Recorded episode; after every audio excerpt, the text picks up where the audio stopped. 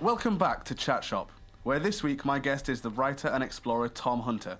Now, Tom, you've mentioned some of the wonderful places you've visited, but is there a downside to all that? What don't you like about travelling? Well, I know it's a big handicap for a traveller, but I don't like aeroplanes or airports.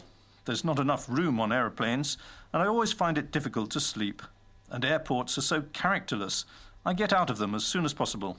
You say you don't like cities either. Is that a handicap as well? I exaggerate a bit when I say I don't like cities, because if you look hard enough, you always find a positive aspect somewhere. Nearly every big city has an art gallery, for instance. But it's true that I don't like the noise and traffic and pollution, and I don't really care about shops and restaurants and so on. I feel more at ease in the country. I live in London because Caroline has her job there, but when I want a quiet place to relax or write my articles, I go to Wales or Cornwall.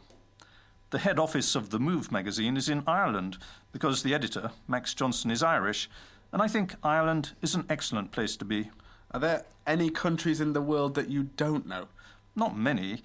I don't know China yet. It's a country I would love to visit. The cultures and traditions seem so different to the Western world. I don't know when I'll get the chance to go. Now, Tom, I presume that when you visit all these different countries, you see some very big problems. But what is the main problem, do you think, that concerns not just one country but the whole world? A problem, perhaps, that needs a global solution? Another difficult question. I don't know. AIDS is obviously a huge problem in a lot of countries, and the obvious choice for a global problem is global warming. But the media speak a lot about global warming, so, in fact, I'm more concerned about another problem, which we don't speak so much about, and that's water.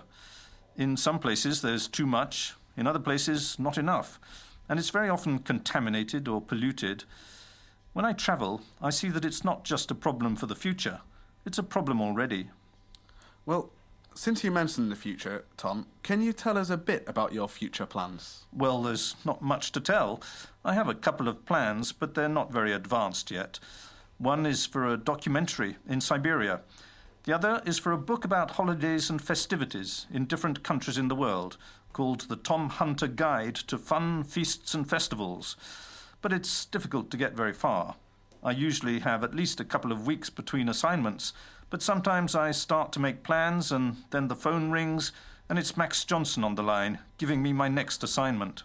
well, Tom, our time is up for now. Thank you very much for talking to us today. I don't know what your next assignment is, but I wish you the best of luck, and I look forward to having you on the programme again. Thank you for having me. I promise to come back soon. Well, that's it for today. My guest on tomorrow's programme will be the dancer Mary Pinto. But if you have any comments to make about my talk with Tom Hunter here, just call 0207 393 2448 and leave a message. The lines are open now.